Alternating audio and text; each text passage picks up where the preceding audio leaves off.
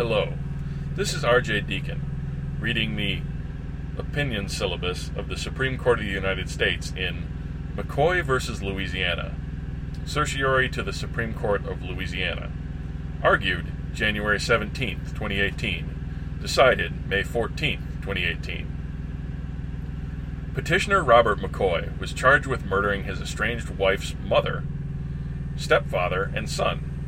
McCoy pled not guilty to first degree murder, insisting that he was out of state at the time of the killings and that corrupt police killed the victims when a drug deal went wrong.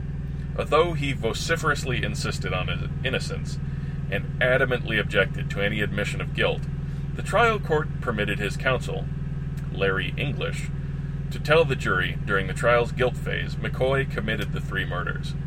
English's strategy was to concede that McCoy committed the murders, but argue that McCoy's mental state prevented him from forming the specific intent necessary for a first degree murder conviction.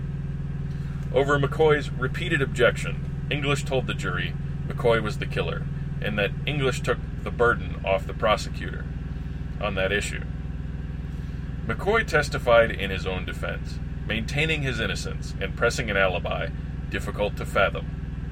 The jury found him guilty on all three first degree murder counts. At the penalty phase, English again conceded McCoy's guilt, but urged mercy in view of McCoy's mental and emotional issues. The jury returned three death verdicts. Represented by new counsel, McCoy unsuccessfully sought a new trial. The Louisiana Supreme Court affirmed the trial court's ruling that English had the authority to concede guilt, despite McCoy's opposition the Supreme Court held the Sixth Amendment guarantees a defendant the right to choose the objective of his defense and to insist that his counsel refrain from admitting guilt, even when counsel's experience based view is that confessing guilt offers the defendant the best chance to avoid the death penalty. The Sixth Amendment guarantees to each criminal defendant the assistance of counsel for his defense. The defendant does not surrender control entirely to counsel for the Sixth Amendment, in granting the accused personally the right to make his defense, speaks of the assistance of counsel. And an assistant, however expert, is still an assistant. Faretta versus California. The lawyer's province is trial management, but some decisions are reserved for the client, including whether to plead guilty, waive the right to a jury trial, testify on one's own behalf, and forego an appeal. Autonomy to decide the objective of the defense to assert innocence belongs in this reserved for the client category. Refusing to plead guilty in the face of overwhelming evidence against her, rejecting the assistance of counsel, and insisting on maintaining her innocence at the guilt phase of a capital trial are not strategic choices. They are decisions about what the defendant's objectives in fact are. See Weaver versus Massachusetts. Counsel may reasonably assess a concession of guilt as best suited to avoiding the death penalty, as English did here. But the client may not share that objective. He may wish to avoid, above all else, the opprobrium attending admission that he killed family members, or he may hold life in prison not worth living and prefer to risk death for any hope, however small, of exoneration.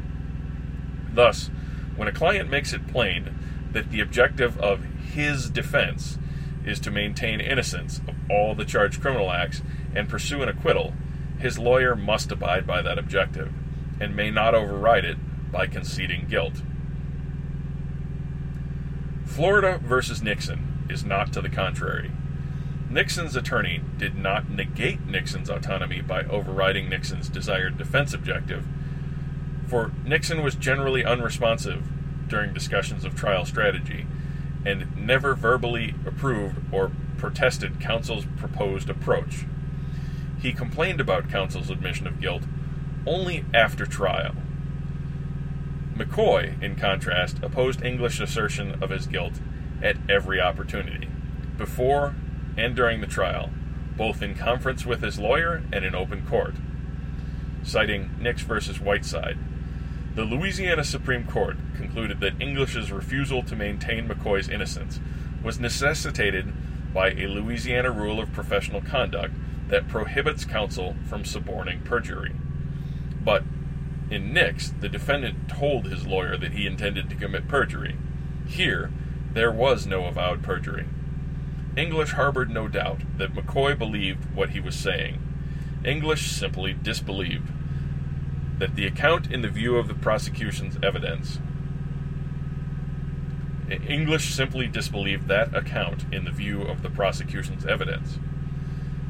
Louisiana's ethical rules might have stopped English from presenting McCoy's alibi evidence if English knew perjury was involved, but Louisiana has identified no ethical rule requiring English to admit McCoy's guilt over McCoy's objection. The court's ineffective assistance of counsel jurisprudence, see Strickland, does not apply here, where the client's autonomy, not counsel's competence, is an issue. To gain redress for an attorney error, the defendant ordinarily must show prejudice. But here, the violations of McCoy's protected autonomy right was complete when the court allowed counsel to usurp control of an issue within McCoy's sole prerogative. Violation of a defendant's Sixth Amendment secured autonomy has been ranked a structural error. When presented, such an error is not subject to harmless error review. See McKaskle versus Wiggins.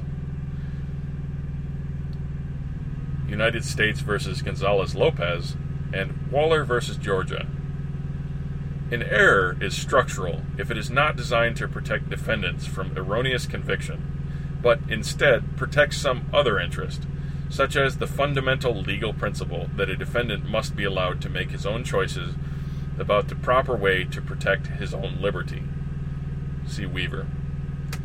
Counsel's admission of a client's guilt over the client's express objection is error, structural in kind, for it blocks the defendant's right to make a fundamental choice about his own defense.